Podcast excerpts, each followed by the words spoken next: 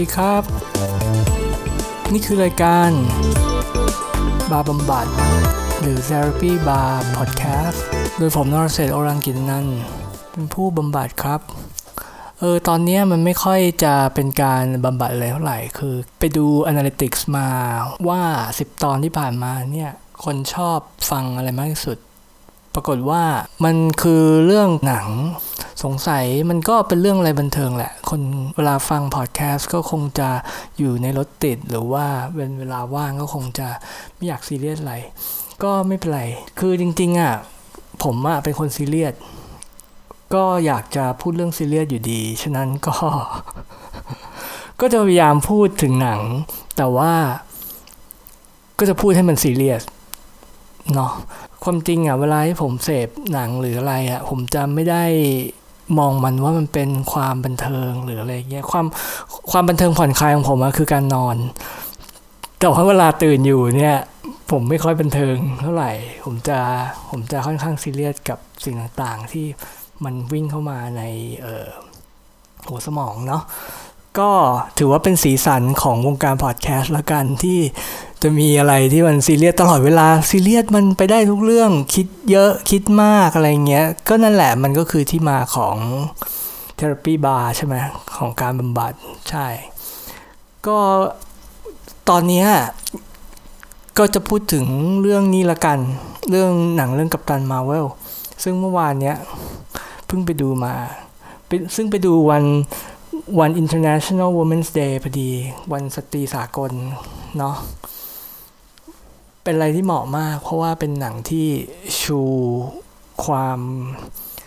ความเจ๋งความคิกแอสของผู้หญิงเป็นอย่างมาก ซึ่งถ้าใครดูถ้าใครฟังพอดแคสต์ตอนนี้เนี่ย ก็คงจะได้ดูรีวิว ได้อ่านรีวิวของกัปตันมาเวลมาเยอะแล้วเหมือนกันแหละ เพราะว่า มันก็เป็นหนังที่เขาโปรโมทเยอะมาก เดี๋ยวนี้หนังมาเวลมันมันก็ก็แปลกนะ ผมนึกว่ามันจะเริ่มเลิกฮิตแล้วอะแต่ว่าเมื่อวานไปดูนี่ คือไม่มีทางเลือกอื่น คุณต้องดูเรื่องนี้เรื่องเดียวที่เพราะทุกโรงฉายทุกรอบหมด ก็ไม่รู้เหมือนกันว่าทำไมมันยังมีดีแมนอยู่ แต่แต่แต่รีวิวมันก็ออกมาดีไง หนังมันก็ไม่ได้แย่แบบว่าแย่มาก ถ้าสมมุติว่าใครอ่านผ่านๆในคอมเมนต์ทั้งนักวิจารณ์คนต่างๆเลยเขาก็จะบอกเออมันก็เป็นมาตรฐานมาเวลแหละเออมันก็ไม่ได้มีอะไรใหม่ มันก็เป็นหนังตอนกำเนิดอะไรเงี้ยมีทวิสต์นิดนึงอะไรเงี้ยก็มันมันก็จริงแต่ว่าด้วยความที่เป็นรายการเนี้ยมันก็ต้องพูดถึงหนังเรื่องนี้ในแง่มุมที่ที่ซีเรียสกว่านั้น แต่ว่าไม่ใช่แบบว่าไปค้นจักรวาลมาเวลในหนังสือมาเล่าให้ฟัง เพราะว่ารายการนั้นก็มีเยอะแล้วเหมือนกัน โอ้เราต้องพยายามนิชอะไรขนาดนี้เลยเหรอ แต่มันก็จริงใช่ไหมล่ะ คือถ้าไม่งั้นมันก็มันก็ฟังซ้ำๆแล้วบางเอิญมันก็เป็นตัวผมด้วยแหละที่ไม่ได้ คือทำยังไงตัวเองก็ไม่แมสสักที ไม่รู้จะทำยังไงดี คืออยากดังมากแต่ว่า ผมอะมันไม่แมส ขอโทษนะ อะโอเค ก็พูดถึงหนังเรื่องกัปตันมาเวลก็จริง ๆ มันก็ไม่มีอะไรที่จะสปอยมากเท่าไหร่หรอกก็คงจะพอจะเดาได้แหละว่าภาคแรกของอธิบายกำเนิดฮีโร่เนี่ยมันจะเป็นยังไง แต่ว่าเรื่องนี้ด้วยความที่มันมีมันอยู่ใน MCU มัน มันอยู่ในเอ่ออะไรนะจักจักรวาลหนังมาเวลฉะนั้นเนี่ยมันต้องผูกกับเรื่องอื่น มันมันเป็นตัวละครหนึ่งใน The Avengers แล้วเรื่องนี้จุดมุ่งหมายของนอกจากที่จะอธิบายตอนกำเนิดของกัปตันมาเวลเขาก็อธิบายด้วยว่า Captain Marvel เนี่ยหายไปไหนมาในเวลาที่ผ่านมาทั้งหมด เพราะว่าพวกฮีโร่คนอื่นเนี่ยเขาก็โผล่กันมาตั้งแต่ช่วง ต้นปีต้นปี 2000 เนาะเขาก็บอกว่า Marvel Captain Marvel เนี่ย เป็นเป็นซูเปอร์ฮีโร่ที่มีพลังอาจจะมากที่สุดในจักรวาลมาเวลเลยก็ได้ อ้าวพวก The Avengers ซึ่งจะสู้กับ Thanosแล้วแพ้ไป อ้าวแล้วนางหายไปไหน อันเนี้ยเขาก็เลยจะพยายามจะเล่าให้ฟัง ซึ่งเขาก็เขาก็เอาส่วนหนึ่งที่เขาเอามาผูกในเรื่องนี้ก็คือว่ามันจะมีตัวละครที่เคย ที่เคยโผล่มาในเอ่อ Guardians of the Galaxy ภาคหนึ่ง แล้วก็เขาก็ผูกด้วย อ๋อใช่มันมีเอ่อ Infinity Stone โผล่มา ซึ่งมันก็คืออันเดิมไอ้ Infinity Stone ที่มันมีหลายอันเนี่ย ปรากฏว่าในหนังที่ผ่านมา มันจะมี Infinity Stone อันหนึ่งที่ที่ถูกแย่งกันไปแย่งกันมามากมาย ซึ่งมันก็ยังโผล่มาในเรื่องนี้อีก ซึ่งก็คือ The Tesseract เออจริงเนี่ยผมรู้สึกขัดใจมานานแล้วว่าทำไมเรียกว่าทำไมเขาถึงเรียกไอเนี่ยว่า Tesseract เพราะจริงๆในคณิตศาสตร์เนี่ยนะไอ Tesseract เนี่ยหน้าตามันไม่ได้เป็นสี่เหลี่ยมแบบเนี้ยเพราะว่าเราอยู่ในโลกสามมิติ แต่ว่า The Tesseract จริง ๆ มันต้องเป็นเวอร์ชั่นสี่มิติของลูกบาเออ ฉะนั้นเนี่ยมันจะหน้าตามันไม่ควรจะเป็นอย่างที่เราเห็นที่แบบเป็นก้อนสี่เหลี่ยม คือถ้าใครได้ดูเรื่อง Interstellar แล้วตอนจบอะที่เขาเข้าไปอยู่ในมิติอื่นอะไอ้นั่นอะมันคือมันที่มันจะเป็นมิติที่มันเหมือนกับเป็นห้องห้องหนึ่ง แต่ว่ามีห้องเนี้ยอยู่ในทุกเวลาที่ผ่านมา อันนั้นนะมันคือเป็นฟอร์มหนึ่งของ Tesseract นะ คือมันเป็นห้องก็เป็นสี่เหลี่ยมเนาะแต่ว่ามันมีอีกมิติหนึ่งก็คือมิติของเวลาทำให้เราไม่ได้มองเห็นแค่ห้องห้องสี่เหลี่ยมของเรา เราเห็นในทุกๆ ทุกๆทุกๆทุกเวลาที่มันผ่านมาอะไรเงี้ยนั่นน่ะคือคือฟอร์มของ Tesseract ที่แท้ที่แท้จริงอ่าโอเคก็ผ่านไปความความจุจิจุกจิกของคำศัพท์ ตอนนี้กลับมาพูดเรื่อง กับตันมาเวลดีกว่า คือส่วนดีของหนังเรื่องนี้ก็มีเยอะอยู่ เขาก็วิจารณ์ว่ามันเป็นมาตรฐานของออหนังมาเวลก็ก็ไม่เชิงนะ คือผมผมว่าอ่าโอเค ผมยอมรับว่ามันก็มีมาตรฐานมันอยู่ ว่ามันต้องสนุกประมาณเท่านี้ออกมาแล้วคนไม่ด่าอะไรเงี้ยแต่ว่าถ้าเรา ถ้าเราหยุดแค่นั้นมันก็เหมือนกับแบบอ้าวอาหารร้านนี้อร่อยไหม เราก็บอกว่า เออก็ดีนะ มันก็มันก็ไม่ได้บอกอะไรเกี่ยวกับตัวอาหารนั้นใช่ไหมอย่างสมมติว่ามันเป็นชาไข่มุกสองอันอะเราก็บอกอันนี้ยี่ห้อนี้เออก็ดีนะอีกยี่ห้อหนึ่งเราบอกเออมันก็โอเคอะถ้าอย่างเงี้ยเราคนคนคนที่ต้องการ information มากกว่านั้นก็จะก็จะไม่รู้อะไร ฉะนั้นเนี่ยเราก็ต้องลงลึกกว่านั้นนิดนึงว่าเออมาตรฐานคืออะไรอะไรเงี้ย คือไอ้มาตรฐานของเออหนังมาเวลเนี่ยผมก็ไม่ทราบว่ามันเป็นไง แต่ว่าพอหนัง DC ออกมาแล้วหนังส่วนใหญ่ของฝั่ง DC เนี่ยคนจะบอกว่าซีเรียสมากเกินไป dark ไป พยายามเหมือน Christopher Nolan มากเกินไป แล้วมันก็ไม่ตลก แล้วพอเอ่ออควาแมนโผล่มาแล้วมันก็มีความฮา มีความตลกอะไรอย่างเงี้ย คนก็อ๋อ นี่ไงมันก็คือว่า เออ มัน ต้องยอมรับว่ามันเป็นบล็อกบัสเตอร์เป็นหนังบล็อกบัสเตอร์ฉะนั้นเนี่ยมันต้องมีความเบาสมองอะไรแทรกเข้ามา ก็เรื่องนี้ก็ผมว่าเรื่องกับมาเวลเนี่ยบทเนี่ยพาตรงเนี้ยไปไกลขึ้นไปอีกขั้นเลยนะ ถ้าเราดูหนัง ถ้าลองนึกถึงหนังอย่าง Iron Man ภาคหนึ่งหรือว่าซอภาคหนึ่ง มันก็จะมีความตลกหน่อยหนึ่ง เป็นคำพูดบางคำอะไรเงี้ยแทรกเข้ามาทุกๆทุกๆฉาก แต่ว่าก็ไม่ถึงกับแบบเฮ้ยทุกคำแต่ว่าเรื่องกับตามาเวลเนี่ยเขาเขาเขาตั้งขึ้นมาเลยตั้งแต่ตอนแรกมีการพูดถึงว่าเฮ้ยการใช้ลมขันเนี่ยมันเป็นทริคในการต่อสู้อย่างหนึ่ง แล้วเขาพาตรงนี้ไปไกลมากทำให้มันเปิด ทำให้มันไม่รู้สึกเคอะเขินที่เรื่องนี้มันตลกมากกว่านั้น มันกลายเป็นว่าแทนที่จะตลกมีมีความตลกทุกฉากตอนจบฉากหรืออะไรเงี้ยหรือตอนส่งฉาก มันกลายเป็นว่าถ้าเป็นทุกฉากเลยมีต้องมีสักสามมุกต่อกัน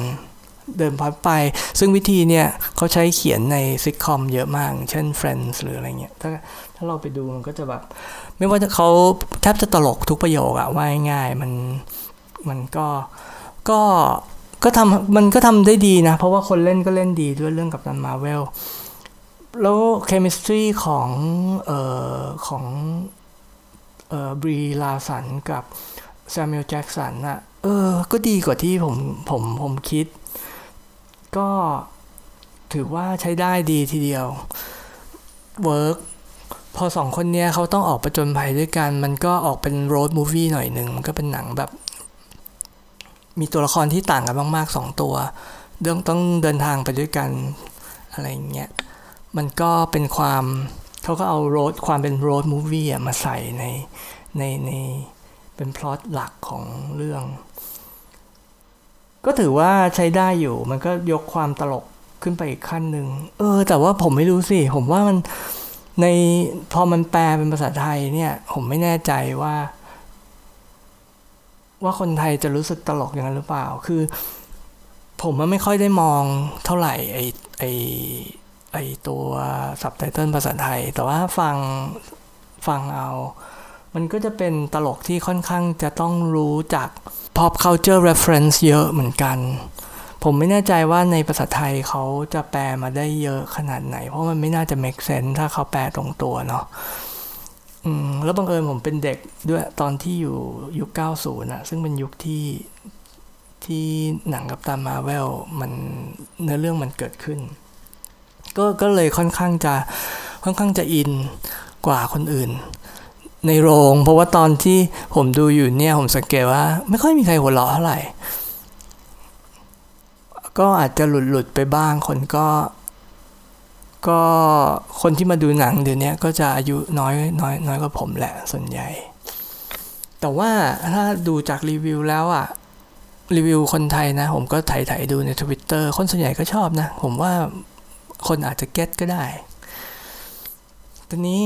เอาพูดถึงเรื่องพล็อตบ้าง พล็อตเรื่องนี้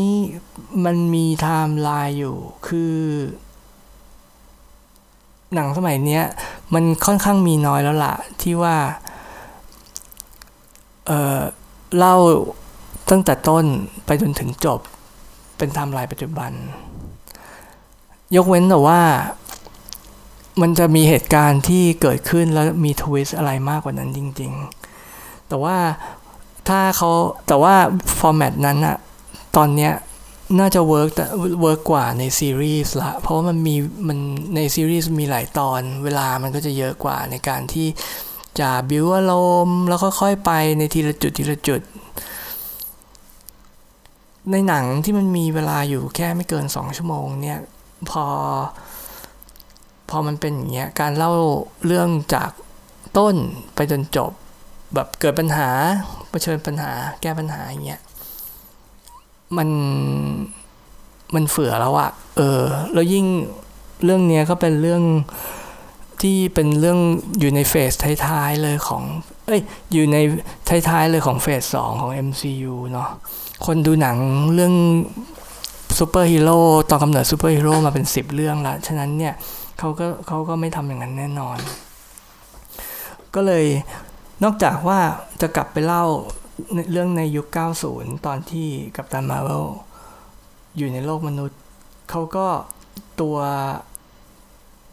ตัวพล็อตของเรื่องเองอะ่ะ มันก็มีมันก็มีหักมุมอยู่หน่อยหนึ่งด้วย เออ spoil ไม่ได้เลยเล่าไม่ได้เลย ก็ไอการกระโดดไปกระโดดมาแบบนี้มันก็เป็นเป็นอะไรที่ค่อนข้างฮิตอยู่ตอนนี้ ซึ่งก็พอเข้าใจได้นะเดี๋ยวนี้ นอกจากหนัง นอกจากซีรีส์อะ คนสมัยนี้มีอะไรให้ทำเยอะแยะเลยบนอินเทอร์เน็ต ฉันเนี่ย การเล่าเรื่องอะไรก็ต้องยิ่งกระชับกว่าสมัยก่อน แล้วก็ต้องมีลูกเล่นยิ่งกว่าสมัยก่อน ในเวลาที่น้อยกว่าสมัยก่อน ฉะนั้นก็ไม่ไม่น่าแปลกใจที่เขา ที่เขาเล่าเรื่องด้วยไทม์ไลน์แบบนี้ ส่วนเอ่ออีกอีกเรื่องหนึ่งที่ผมค่อนข้างชอบเกี่ยวกับหนัง Captain Marvel อะเออไม่ใช่หนังดีกว่าบท บทของ Captain Marvel ก็คือว่ามันมีมันมี main มันมี main point แล้วมันก็ค่อนข้างเกี่ยวกับสังคมประเด็นต่างๆที่ที่เอามาเล่น คือว่าตัวตัว Captain Marvel เนี่ย น่าจะเป็น ซูเปอร์ฮีโร่ผู้หญิง ที่เป็นหนังใหญ่อันแรกของเอ่อมาเวลของฝั่งมาเวล ฉะนั้นเนี่ยเขาก็ต้องไม่ยอมแพ้อยู่ละเอ่อไม่ยอมแพ้ฝั่ง DC เพราะว่าทีตอนที่เอ่อ Wonder Woman โผล่มาภาคหนึ่งเนี่ยรีวิวดีมากใช่ไหมพอเขามาเขียนของเขาเองเนี่ยมันการที่จะแค่ชูความเป็นความเป็นผู้หญิง เนี่ยมันไม่พอละตอนนี้ มันก็เลยต้องรวมกับออไอเดียอย่างอื่นที่มันอาจจะคนอาจจะ relate ได้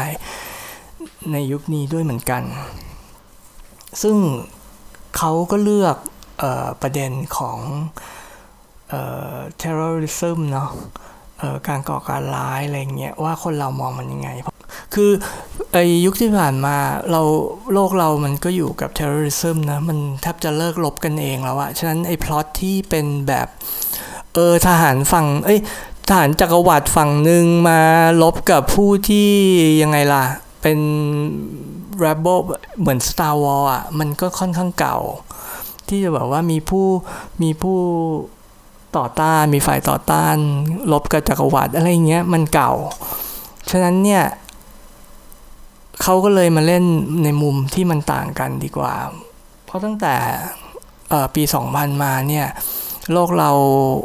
คือโลกสมัยใหม่อะมันความเป็นดูอลิตี้ความเป็นขาวกับดำความเป็นฝั่งที่ดีกับฝั่งที่ร้ายเนี่ย มันค่อนข้างจะ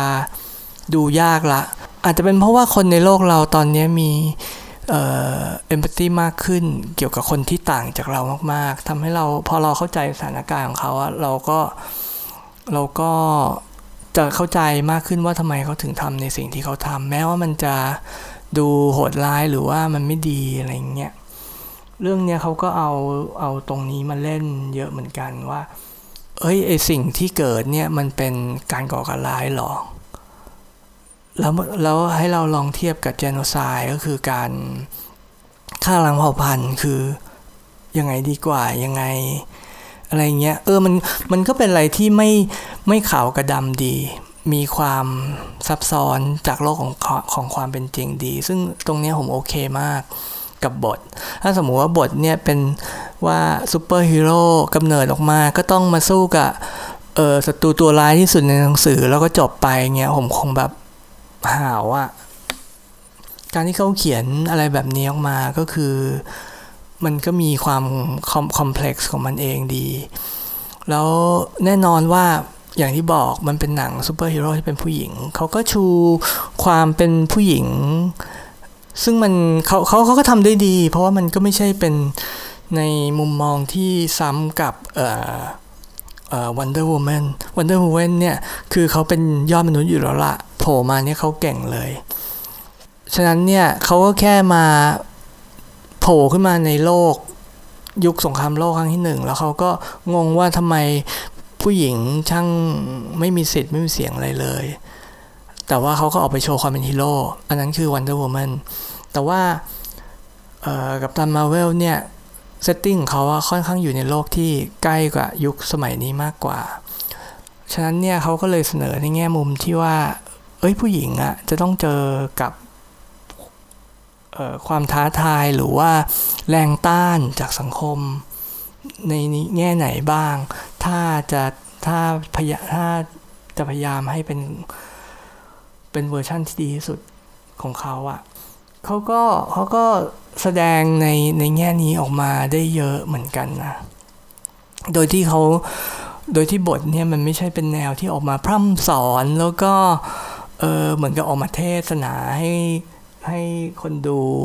ฟังว่า เออทำว่าอย่างนี้ดีหรืออย่างนี้ไม่ดี เขาจะออกเขาจะแทรกอะไรแบบเนี้ยเข้าไปในรูปของของการเล่าเรื่องมากกว่า ซึ่งมันก็เป็นการ build character ที่ โอเคทีเดียว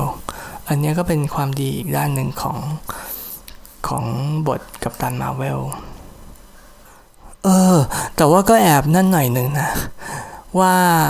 คือผมไม่รู้ผมไม่ได้ผมไม่ได้เป็นแฟนหนังสือเอ่อกัปตันมาเวล แต่ว่ารู้ว่ากัปตันมาเวลเนี่ย ถึงจะเป็นฮีโร่ที่แบบ อาจจะ powerful ที่สุดใน MCU เพราะเขาโฆษณามาแบบนั้น แต่ว่าความที่เขาฉายหลังซูเปอร์ฮีโร่คนอื่นเนี่ย มันก็ทำให้มีหลาย ๆ อย่างที่เขาทำไม่ได้ละ เพราะว่าเดี๋ยวคนจะเบื่อถูกไหมเขาก็เลยเขาก็เลยมีตัวละครที่เป็นแมวอะ่ะมันเหมือนกับแบบว่ามันเหมือนกับการทำ ad สมัยเนี้ย ad ในอินเทอร์เน็ต ถ้าสมมติจะขายอะไร แล้วมันแบบเป็นรูป product เฉยๆเงี้ยคนอาจจะเปิดผ่านไป แต่ว่าถ้าสมมติว่าเป็นรูปแมวเงี้ยเออ ตามสต u d อะเขาบอกว่า คนจะหยุดดูสัตว์น่ารักมากกว่า ซึ่งทุกคนก็รู้เนาะว่าแมวนี่แบบเป็นสัตว์ที่อินเทอร์เน็ตชอบมาก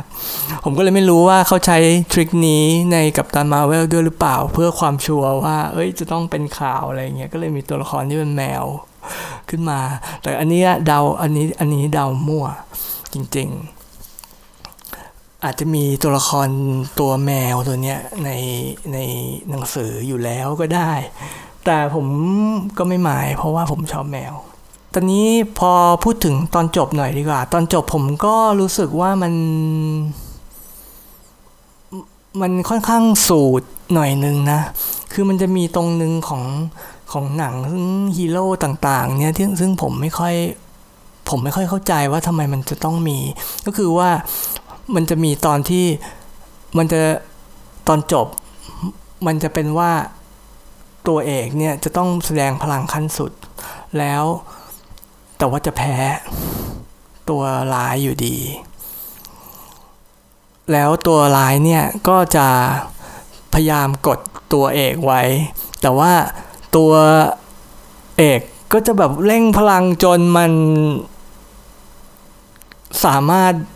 เป็นอิสระจากตัวร้ายแล้วก็ทำลายตัวร้ายได้ในที่สุด เนี่ยมันมีอะไรแบบนี้มาเยอะมากละคือถ้านึกไปไกลสุดที่นึกออกตอนนี้ง่าย ๆ เลยก็คืออย่าง The Matrix เนาะมันก็ผมไม่รู้ว่ามันเป็นเหมือนกับเป็นโพสเอ้ยมันเป็นเออมันเป็นเขาเรียกอะไรล่ะ มันเป็นจังหวะของหนังหรือเปล่าที่มันเหมือนกับเอ้ยการเบรกฟรีเนี่ยมันทำให้คนรู้สึกว่า โอ้ อิสระเหนือสิ่งอื่นใดอะไรอย่างนี้เหรอทำให้ผู้ชมรู้สึกดีเหรอ แต่ว่ามันมีเยอะมากจนจนอย่างในเรื่องนี้ผมไม่ค่อยเห็นพอยของมันเท่าไหร่ละ เพราะว่าไอตอนฉากนี้เกิดขึ้นน่ะ มันเกิดขึ้นในความคิดของกัปตันมาเวลเองด้วยซ้ำมันไม่ได้เกิด มันไม่ได้เกิดจริง ๆ ข้างนอก แล้วพอนางเบรกฟรีออกมาเนี่ย คือนาง powerful มาก สามารถ รู้ตัวว่าตัวเองบินได้แล้วก็บินออกไปนอกอวกาศ แล้วก็ทำลายยานอวกาศของมนุษย์ต่างดาว ที่เป็นยานเป็นยานเป็นเรือรบอะไรอย่างนี้เลยนะ ซึ่งแบบว่า โอ้โห powerful มาก พอผมเห็นผมเห็นความความสูตรของไอการแสดงพลังเนี่ย ตรงเนี้ยทำให้ผมกลัวว่าพอกับรามาโผล่มาอีก หรือว่าในภาคสองนางเนี่ยก็เขาก็จะเป็นสูตรอีกว่าว่านางจะต้องถูกจำกัดพลังด้วยเหตุผลอะไรบางอย่าง เชื่อไหมคือในหนังอะถ้ามีตัวละครที่มันเผาฟูมากๆเนี่ยมันกลายว่ามันเขียนยากละ เพราะว่าเนื้อเรื่องส่วนใหญ่อะมันจะต้องมีปัญหา แล้วมันต้องเป็นปัญหาที่คนดูเอาใจช่วย ตัวเอก แต่ถ้าตัวเอกอะมีพลังเหนือขีดจำกัดมากขนาดเนี้ยมันก็ไม่มีปัญหาอะไรที่จะหยุดหนังได้ปะแต่เนี้ยมันก็จะเขียนยาก ยิ่งหนังซูเปอร์ฮีโร่อะยิ่งชัด เพราะว่ามันเป็นพลังแบบเป็นแสงเป็นสีสียิงใส่กันเงี้ยมันยิ่งมันยิ่งมองเห็นชัดถูกไหมถ้าลองนึกดูอะอย่างสไปเดอร์แมนรุ่น Tobey Maguire นะพอภาคหนึ่งเนี้ยสไปเดอร์แมนรู้จักพลังตัวเอง พอภาคสองก็กายว่าเริ่มมาด้วยสไปเดอร์แมนรู้สึกฝืดๆ กับพลังตัวเอง แล้วพลังก็หายไปซะงงั้นโดยไม่เหตุผลเนี่ยเป็นต้น หรือว่า X-Men รุ่นรุ่นแรกเนาะของแวนซิงเกอร์ไซครอปเนี่ยไอแสงที่ยิงจากตาเขาอะเขาคือมัน super powerful แล้วตอนภาค Phoenix อย่างเงี้ยตอนภาค Dark Phoenix เงี้ย โอเค มันก็ไม่ใช่เป็นหนังที่ดีเนาะเขาก็เขาก็มาถึงเขาก็รีบฆ่าไซคอบก่อนเลย เพราะว่าไม่งั้นมันก็แบบ powerful เกินไปจนแบบไม่มีใครทำอะไรได้ นึกออกไหมแล้วคือถ้าใครดูภาคจบของ Captain Marvel เนี่ย ก็คือรู้เลยว่านางนี่แบบไร้เทียมทาน ผมว่าถ้าเป็นอย่างเงี้ย มันจะไงล่ะ มันจะน่าเบื่อ ฉะนั้นเนี่ยเขาก็ต้องกลับไปที่สูตรนี้อีกแน่นอน ว่า เอ้ย เดี๋ยวครั้งหน้าให้นางโผล่มานางจะต้องพลังหายไปด้วยเพราะอะไรบางอย่าง ก็ก็เป็นความกลัวนิดนึง แต่ก็ลองดูว่าความคิดสร้างสรรค์ของทีมเขียนกับตานมาเวลเนี่ยจะเอาชนะสูตรตรงนี้ไปได้อีกครั้งหนึ่งหรือเปล่า ก็ค่อนข้างน่าสงสารสำหรับที่ดันมาออกหลังเขาเนาะ ก็เราก็เอาใจช่วย เพราะว่าเราก็ค่อนข้าง enjoy กับภาคภาคแรกของหนังเรื่องนี้เหมือนกัน สรุปแล้วโดยรวมก็เป็นหนังที่ entertain เรามากอยู่เออด้วยความตลกด้วยอะไรต่างๆนางเอกแสดงดีมาก แล้วก็เข้าขากันกับ Samuel Jackson ดี แล้วก็เรื่องเอฟเฟกนี่ก็ไม่ต้องห่วงสมัยนี้นี่คือแบบ ทำกันดีทำดีมากอะ่ะ เออ ก็ไม่รู้จะติอะไรในเรื่องนั้น ก็มีแต่ความกลัวในอนาคตว่ามันจะต้องเข้าสูตรเฉยๆ จบแล้วสำหรับตอนนี้รีวิวกับตันมาเวลในแบบของบาบำบัดไปนะครับ ก็พบกันใหม่ตอนหน้า อย่าลืม subscribe เพื่อจะให้ไม่พลาดตอนใหม่ แล้วค่อยมาเจอกันทีตอนหน้าครับ สวัสดีครับ